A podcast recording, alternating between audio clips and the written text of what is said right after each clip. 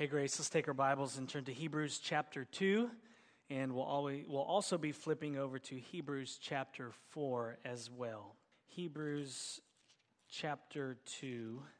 And let's pray before we begin. Father, thank you that death has lost and love has won, and that is precisely because of your Son, Jesus Christ. And because of him, we can say with the psalmist in Psalm 103 that you do not deal with us according to our sins. You do not repay us according to our iniquities. For as high as the heavens are above the earth, so great is your steadfast love, Father, towards those that fear you. As far as the east is from the west, so far do you remove our transgressions and our sins from us, as a father shows compassion to his children. So the Lord shows compassion to those who fear him. For you remember our frame, oh God. You know that we are only dust. And we thank you that you knew that about us, that we were broken because of Adam's sin. And you did something to remedy the situation, which was to send your son Jesus. Would you turn our hearts and our gaze and our affections upon him now as we think of his incarnation. Would you do that by the power of the Spirit? Draw our hearts to your word. In Jesus' name, amen. Well, today we're going to look at two more Christological heresies that popped up in the early church. These two heresies became popular in the fifth century. People were talking about them on Twitter and Facebook. Christian bookstores were stocking their bookshelves with uh, these authors who embraced these heresies, they were probably even putting quotes by these individuals on coffee mugs. Why? Well, because that's what Christians do, right? We love coffee mugs with our quotes and t shirts. But Christians sometimes don't think rightly about Jesus Christ. Christians sometimes have a wrong idea about the incarnation of Jesus Christ the second person of the Trinity. Sometimes Christians don't think rightly about Jesus, and it ends up on our coffee mugs and on our t shirts and in our Christian bookstores and on Facebook.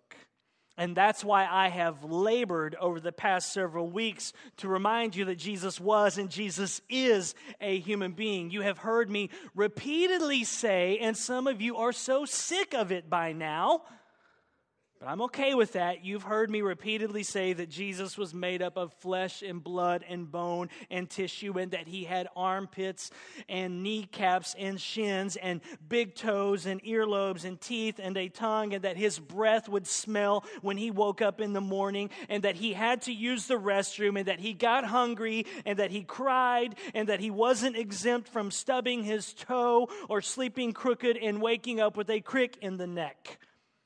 I have labored to tell you over and over and over again over the last several weeks that Jesus is very much a human being. Why? Why have I done this? Let me answer that question with our big idea of the sermon today. If Jesus is not the same as you, then Jesus cannot save you. That's why I have labored to stress the full humanity of Jesus Christ over the last few weeks. And I think it's pretty important. If Jesus is not the same as you, then he cannot save you. That's pretty important, isn't it, Christian? If Jesus is not a human being like you, in every respect, sin only accepted, then he cannot save you. You cannot be a Christian if Jesus Christ is not a human being without sin. It's that important. And that's what the author of Hebrews will point out in the two passages that we will look at today. So look at Hebrews chapter 2, and then we'll jump over to Hebrews chapter 4. Beginning in Hebrews chapter 2, verse 17, hear the word of the Lord. Therefore, Jesus had to be made like his brothers in every respect, so that he might become a merciful and faithful high priest in the service of God to make propitiation for the sins of the people. For because he himself has suffered when tempted, he is able to help those who are being tempted. Now turn over to Hebrews chapter 4 and we'll look at verses 14 through 16. Hebrews 4 14 through 16. Since then, we have a great high priest who has passed through the heavens, Jesus, the Son of God. Let us hold fast our confession. For we do not have a high priest who is unable to sympathize with our weaknesses, but one who in every respect has been tempted as we are, yet without sin. Let us then with confidence draw near to the throne of grace that we may receive mercy and find grace to help in time of need.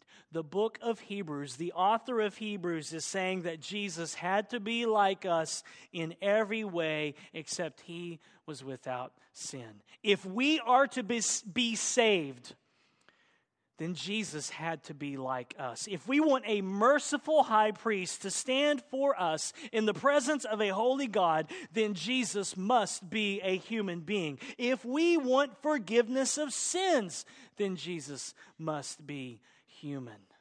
He must be made up of body and spirit. If we want access to God, then we need Jesus, the God man. If Jesus is not the same as you, then he cannot save you. The early church struggled with this in the fifth century. Two heresies popped up that stood in stark contrast to what the, the author of Hebrews is saying in the passages that we looked at. The first heresy to pop up in the fifth century was Nestorianism. Now, I know that's a mouthful. This model of Christology takes its name from a man by the name of Nestorius.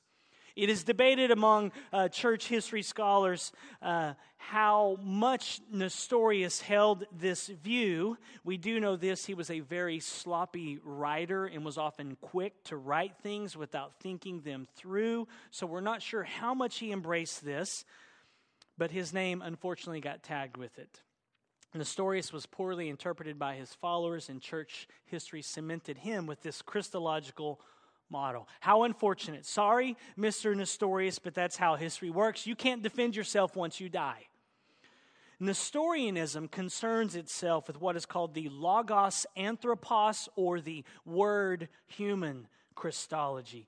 With Nestorianism, Jesus is viewed as fully God and fully man. Sounds good so far, right? Isn't that what we believe here at Grace? That doesn't sound heretical. What's, what's wrong with that, Pastor, with saying that Jesus is 100% God and that he's 100% man? What's wrong with saying that Jesus is fully God and fully man? Here's where it's wrong. And here's where Nestorius got it wrong. Actually, his followers Nestorius had such a strong, robust view of Jesus being God. And Nestorius had such a strong, robust view of Jesus being fully man that in Nestorius's mind, Jesus is almost two persons. Yes, Nestorius would say Jesus is of the same essence and nature as God the Father. He is God. Yes, Jesus is fully human, Nestorius would say. He had fingernails and teeth and hair and armpits. He is fully God, fully man, 100% God, 100% man. It sounds right, right?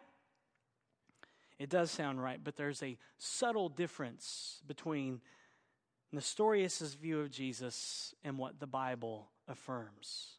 Nestorius was all about the God man Jesus Christ, fully God, fully man. But by emphasizing this so much, Nestorius actually sacrifices the unity of these two natures, God and man. In other words, Nestorius is so gung ho about the full deity of Jesus, so gung ho about the full humanity of Jesus, that he downplays the unity of these two natures. Where Nestorius goes wrong is his neglect of the unity of these two natures in one person, Nestorius gets an A plus on the deity of Jesus. Nestorius believes that Jesus is God. Nestorius gets an A plus on the humanity of Jesus. Nestorius believes that Jesus was a human being, but Nestorius flunks on the unity of these two natures in one person. in the process, Nestorius ends up with not one, but with two Jesuses one human Jesus and one divine Jesus. Nestorius understood it this way Jesus was 100% man, and he was 100% God. So when Nestorius reads the Gospels, he sees Jesus the human, Jesus as man sleeping in the boat. And then he sees Jesus the divine, Jesus as God healing a blind man. Nestorius would say, Look, it's Jesus the human eating fish. It's Jesus as a human being, as a man, playing frisbee with the disciples. It's Jesus the human doing the P90X workouts. Well, maybe it would be God doing the P90X workout. If any of you have ever done P90X or insanity, you know what I'm talking about. But Nestorius would say, Look, it's Jesus the human drinking water. It's Jesus the human walking up to the mountain. But then Nestorius would say, Look, it's Jesus as God walking on the water. Jesus as God turning water into wine. Jesus the divine raising Lazarus from the dead. What Nestorius did was carve Jesus up into two parts part human, part divine. Nestorius carved Jesus up like a Thanksgiving turkey. Nestorius would put on his apron and get out his knife and his fork, and then he would ask you, Do you want human Jesus or divine Jesus? Do you want God meat or man meat? Do you want Jesus as God or Jesus as a human? Dark meat or light meat? Which Jesus do you want today, my friend? Listen, Jesus is not a turkey that can be carved up into God sometimes and carved up into man, a human being sometimes. He is both God and man. He is fully God, fully man, 100% God, 100% man, but these two natures are united in one person and not carved up like a butterball turkey. Understand this, Grace. It is not enough to say that Jesus is 100% God and 100% man. It is not enough to say that Jesus is fully God and fully man. We must, in the same breath and in the same sentence, say that these two natures are united in one person. You have to have the unity of these two natures in the one person, Jesus, or the Jesus that you ask into your proverbial heart is not the Jesus of the Bible. If you ask Jesus' Nestor, uh, uh, Nestorius' Jesus into your heart, then you won't be going to heaven. Why? Because that's not the Christian Christ. That's not the Jesus of the Bible. That's a turkey Jesus that you want to carve up. Nestorius could not have the human part of Jesus and the God part of Jesus show up at the same time. He had what I call the Jeopardy Daily Double Christology. It, it goes like this. Look, there's Jesus the divine, Jesus as God, healing the blind man. There's Jesus as God, walking on water. Jesus as God, being transfigured on the mountaintop. Jesus as God, doing all of the miraculous things. And then a pause.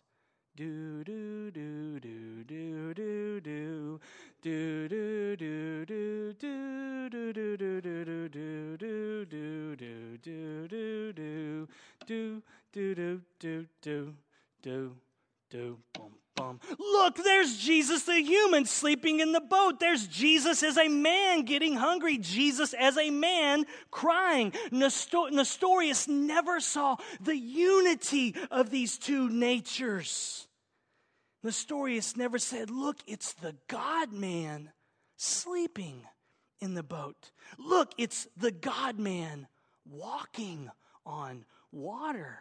Nestorius was afraid that if the two parts of Jesus got too close to one another, then the divine part would gobble up the human part. Nestorius feared that if the God part would take over the human part and overwhelm the humanity of Jesus, so that you would no longer be able to speak of Jesus as being a human being, 100% man. So Nestorius had to separate them. God and man could not show up at the same time in Jesus because God would overwhelm the humanity of Jesus. And so we have Dr. Nestorius in his lab, and he says, I get it. It's like the Doublemint gum commercials. There's two Jesuses. Nestorius read John 1:14 that way. When Nestorius read the word became flesh and dwelt among us, he believed that sometimes Jesus showed up as God and sometimes Jesus showed up as a human being. Nestorius was wrong because he did not stress the unity of these two natures in one person. Jesus is fully God and Jesus is fully man. Jesus is 100% God, and Jesus is 100% man, united in one person. We can't leave out the phrase united in one person. We must always say united in one person when we say that Jesus is fully God and fully man, or we will be in danger of becoming Nestorian in our Christology. The problem with Apollinarianism that we looked at last week and Nestorianism is they don't believe that humanity and deity are compatible. Apollinarius and Nestorius believed that God was not compatible with humans because for them to be human was to be sinful someone needed to saddle up next to Nestorius and tell him that if Jesus is not the same as you, Nestorius, then Jesus cannot save you. Someone needed to tell Nestorius and his followers that Jesus had two distinct natures, God and man, but that these two natures were not divided or separable. Someone needed to tell Nestorius that Jesus had to be just like us human beings with a body and a spirit, the material and the immaterial, and be without sin. Someone needed to tell Nestorius that the full humanity of Jesus had to be united with all that God is in one person. Someone needed to tell Nestorius and his followers that they had sadly invited the wrong Jesus into their proverbial hearts. Someone needed to tell Nestorius that his turkey Jesus that gobbled and got carved up was just a bunch of gobbledygook. And that someone who told Nestorius these things was Cyril, a bishop of Alexandria who called the Third Ecumenical Council together at Ephesus in 431 AD, where the teachings of Nestorius were declared heresy and incompatible with the testimonies of the apostles and prophets as recorded in God's Word. Notice this is an ecumenical council, which means this is the churches over the whole region coming together. If all the churches in a region can get together and agree on something, then you know it must be true. And they agreed that Nestorius' understanding of Jesus was heresy and incompatible with God's word. Nestorianism was further cemented as heresy when 20 years later in 451 AD at the Fourth Ecumenical Council of Chalcedon they rejected his interpretation of John 1:14. Next Sunday evening by the way we're going to be looking at the definition of Chalcedon that came out of 451 AD uh, you don't want to be you don't want to miss it. It's one of those mind stretching sermons where we're going to talk about how Jesus is only in one place at one time, but yet he is everywhere, and how Jesus is limited in his knowledge, but yet he knows everything. So you want to come back next Sunday night for that. But Nestorius wasn't the only guy with a weird name in the fifth century to come up with a crazy idea about the incarnation of Jesus Christ. There's another gentleman with a wacky name that come up with a that came up with another wacky idea about Jesus. The second heresy to pop up in the fifth century was called Eutychianism. Yes, you guessed it. Eutychianism takes its name from a man named Eutyches. And it's fun to say, isn't it? Like Nestorius, we're not sure how much Eutyches held uh, to this belief and this model, his Christology, but his name is stuck to it, and that's how history works. Eutyches was the head of a monastery in Constantinople, and he and his followers believed this about Jesus. They believed that Jesus had two natures, but that he had two natures before the incarnation, that Jesus was God and man in eternity past. That's not Christian Orthodox doctrine. We only believe in eternity past that Jesus was the eternal Son of God. Eutyches believed that Jesus was God and man in eternity past, and then he became a man. See, it's already getting fuzzy, isn't it? Jesus only uh, had one nature, though, at some point after the incarnation, Eutyches would say. He said Jesus had two natures before the incarnation, and then sometime after the incarnation, when he was born, then Jesus only had one nature, some new blended nature. Eutyches said that Jesus was divine and human. Eutyches said that Jesus was fully God and fully man for a while. And after the incarnation, at some point, then the divine part of Jesus gobbled up the human part, like a teenager in a box of pizza. It's gone, right? The divine part gobbled up and ate up and absorbed the human part at some point after the incarnation, like a teenager in a box of pizza. Put them in the same room, and soon the pizza will be gobbled up. Eutyches believed that Jesus had a body before the incarnation, which is wrong. He did not have a body before the incarnation. But Eutyches believed after the incarnation, at some point, the human part of Jesus got gobbled up by the deity of Jesus, and you got some form of a third thing at the incarnation. You have something that's not human and not God. It would be like mixing yellow Gatorade with blue Gatorade and getting what? Green lemon Gatorade. Remember, yellow and blue makes green. Here's Eutychianism 100% God, 100% man. Add them together, and you get this third thing. That's his Christology, his view of Christ. Church historian Stephen Nichols says this To him, to Eutyches, Christ was a third thing. One new and different person fashioned out of two natures, is how he liked to put it. That is a theological way of saying yellow and blue makes green. Jesus' human nature, Eutyches said, was absorbed by the divine nature, and all of a sudden you don't have two natures, God and man, united in one person, but you have one new blended nature in one person. And so we see Dr. Eutyches in his, gla- in his lab, and he says, I get it, it's like a Ziploc bag. Eutyches creates this other blended Jesus. Jesus has one blended nature in one person. Stephen Nichols also describes the problem with Eutyches' teaching the problem with stressing the unity without the counterbalance of the two intact natures, as Eutyches does, is that Christ loses his human and divine identity. As such, he is not truly our representative the Christ of Eutyches falls short of Paul's teaching of Christ as the last Adam. Listen, Grace, Jesus is fully God and fully man. He is 100% God, 100% man, united in one person. We can't leave out the phrase united in one person. We must always say united in one person when we say that Jesus is fully God and fully man, or we will be in danger of becoming Eutychian in our Christology.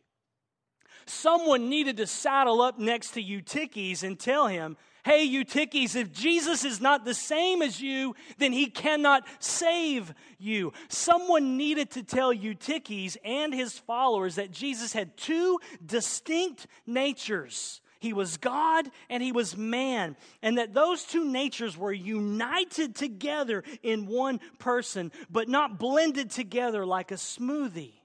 Someone needed to tell Eutyches that Jesus had to be like us human beings made up of two parts, body and spirit, and that Jesus had to be without sin. Someone needed to tell Eutyches that the full humanity of Jesus had to be united with all that God is in one person and not blended together.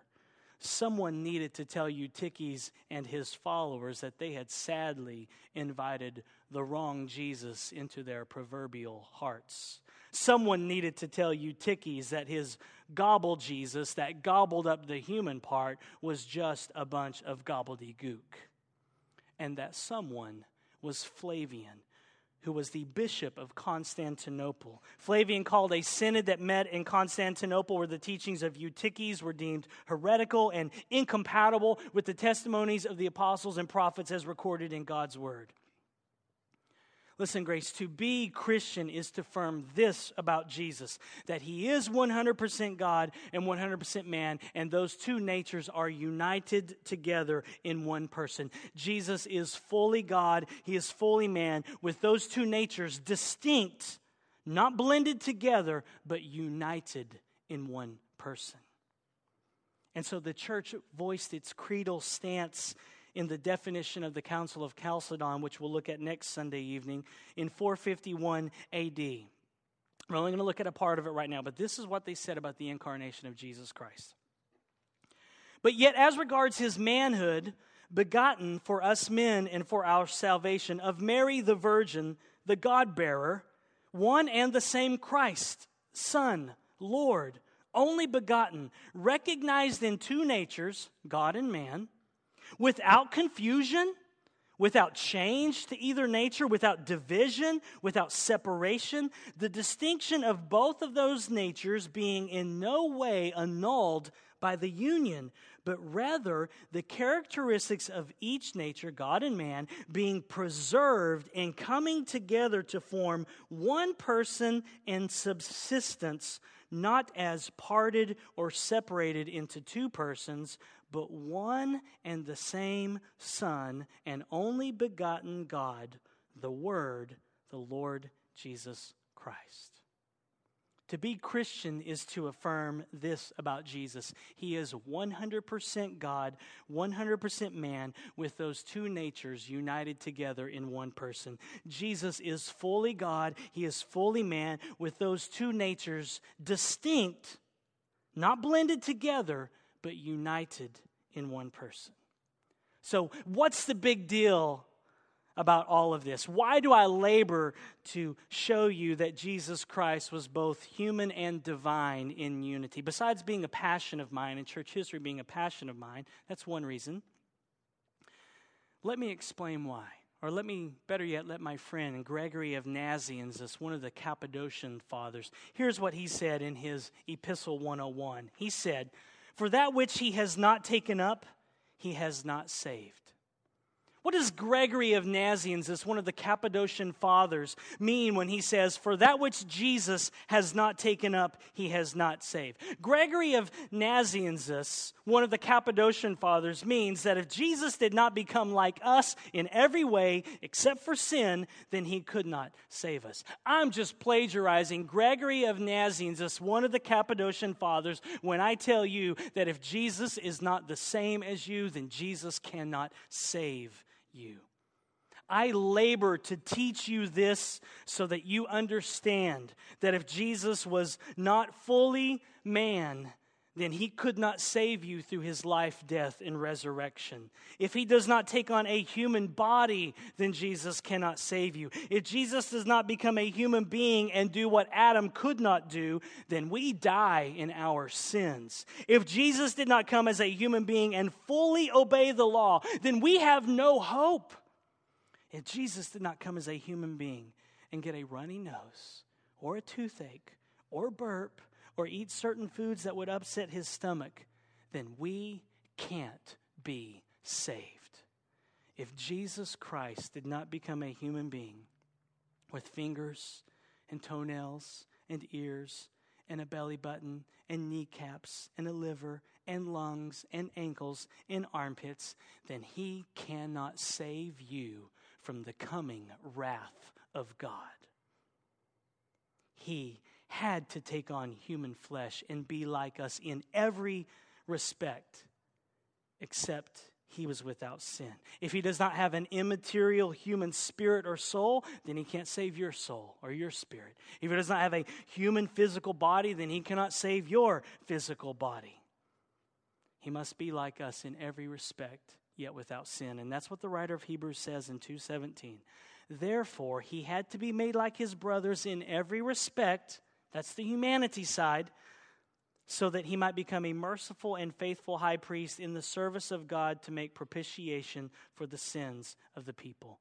He had to be a perfect human being and perfect deity united together in one person. And this is exactly what the Chalcedonian Creed was emphasizing when it said this He was like us in all respects, apart from sin, as regards his Godhead, begotten of the Father before the ages.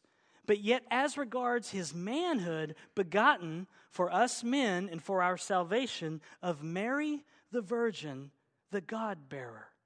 And it was that last phrase there that Cyril of Alexandria used to challenge and to denounce Nestorius. And it can be used equally to denounce Apollinarius and Eutyches. That phrase, of Mary the Virgin, the God bearer. That phrase, the Greek word theotokos, may make some of you uncomfortable to speak of Mary as the mother of God. Cyril picked a word to pull the rug out from underneath Nestorius's view of Jesus. That word was Theotokos. That word Theotokos troubles some Protestants when they think of Mary, the God bearer, Mary being the mother of God. So before you get up and run out of here screaming, Pastor Benji is a Roman Catholic, before you do that, let me explain because I am not a Roman Catholic, I am Protestant. When Cyril of Alexandria says that Mary is Theotokos, the God bearer, he is not speaking about honoring Mary as the life giver or creator. He is talking about Jesus, the eternal Son of God, being born as a human baby. When Cyril of Alexandria says that Mary is Theotokos or God bearer, that Mary is the mother of God, he is saying that Jesus had a mommy.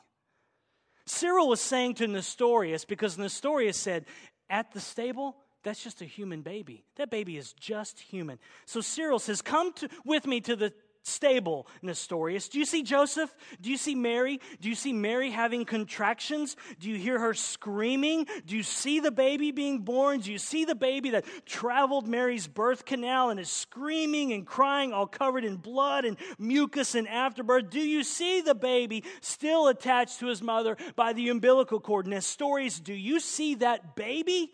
That's God. Let me ask you, Grace, like Cyril of Alexandria asked Nestorius Is the baby born in the stable, crying, screaming, covered with blood, mucus, afterbirth, still attached to his mother by the umbilical cord? Is that baby human? Yes. And is the baby born in the stable, crying, screaming, covered with blood and mucus and afterbirth, still attached to his mother by the umbilical cord, is that baby the eternal Son of God who is of the same essence and nature as God the Father? Yes. Does that baby have a mommy? Yes. What's her name? It's Mary. That's Cyril's point. That's Chalcedon's point. The point is that at the moment of his deepest humility, when Jesus is blood smeared, covered with mucus and afterbirth, umbilical cords still attached, about to be wiped off and then wrapped up in blankets and then handed to his mommy, Mary, to nurse at her breast, which he will be desperately dependent on for sustenance and nourishment in life for at least the first year of his life. At this moment, the moment of his deepest humility, is Jesus anything other than the eternal Son of God? No. He is in that moment the eternal Son of God, the Word become flesh. That's the Christian confession. Therefore, you were unable to choose moments in Jesus' life when he is less divine and more human. And you are unable to choose moments in Jesus' life when he is more divine and less human. The point that Cyril of Alexandria was making, and the point that Chalcedon is making, is that you are unable to choose moments of humility or moments of majesty in Jesus' life. You cannot say that the moments of humility, like being born and still attached to his mother by the umbilical cord and crying and being hungry, you cannot say that that moment of humility, well, that's his humanity. And you can't say that the moments of majesty, like walking on water and being transfigured on the mountaintop, that that's just his divinity. With Jesus, every moment in his life is a moment of his person not a moment of one or of his two natures, not a moment of one nature over the other or one nature under the other. At every moment in Jesus' life, he is the God man. So Jesus had a mommy. Her name was Mary. Mary is Theotokos, the God bearer, the mother of God the Son, because she gave birth to him. God the Son had an earthly mommy to no less degree than he had an eternal father. Mary is no less Jesus' earthly mother than God the Father is his heavenly father. He is Mary's son just as much as he is God's son. You can't carve Jesus up like a Thanksgiving turkey you can't let one nature gobble up the other nature. He is the God man. And that God man was born all covered in blood. And he died all covered in blood. And he cried when he entered this world, and he cried out as he was leaving this world. He was bloody and cried in birth, and he was bloody and cried in death. And he did all of that to redeem the elect people that his Father had given him in eternity past. The question for you today is Will you find yourself among the elect people of God? Will you escape the coming wrath of a holy, just God because of your sin and your rebellion against him? You do that by repenting, by turning from your sin, by owning up to your sin asking for forgiveness, turning from your rebellion, and trusting in the life death, and resurrection of the God man, Jesus Christ. If Jesus is not the same as you, sin only accepted, then he cannot save you. Will you believe in him today? Let's pray. Father, thank you for your word.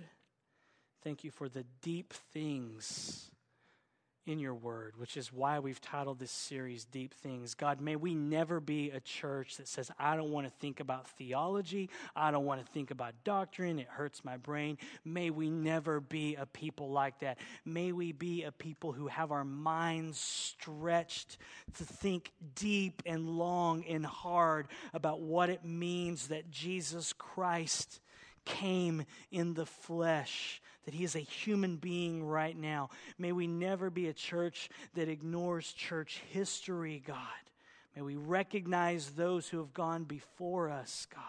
May we never be a church who says, just give me something practical.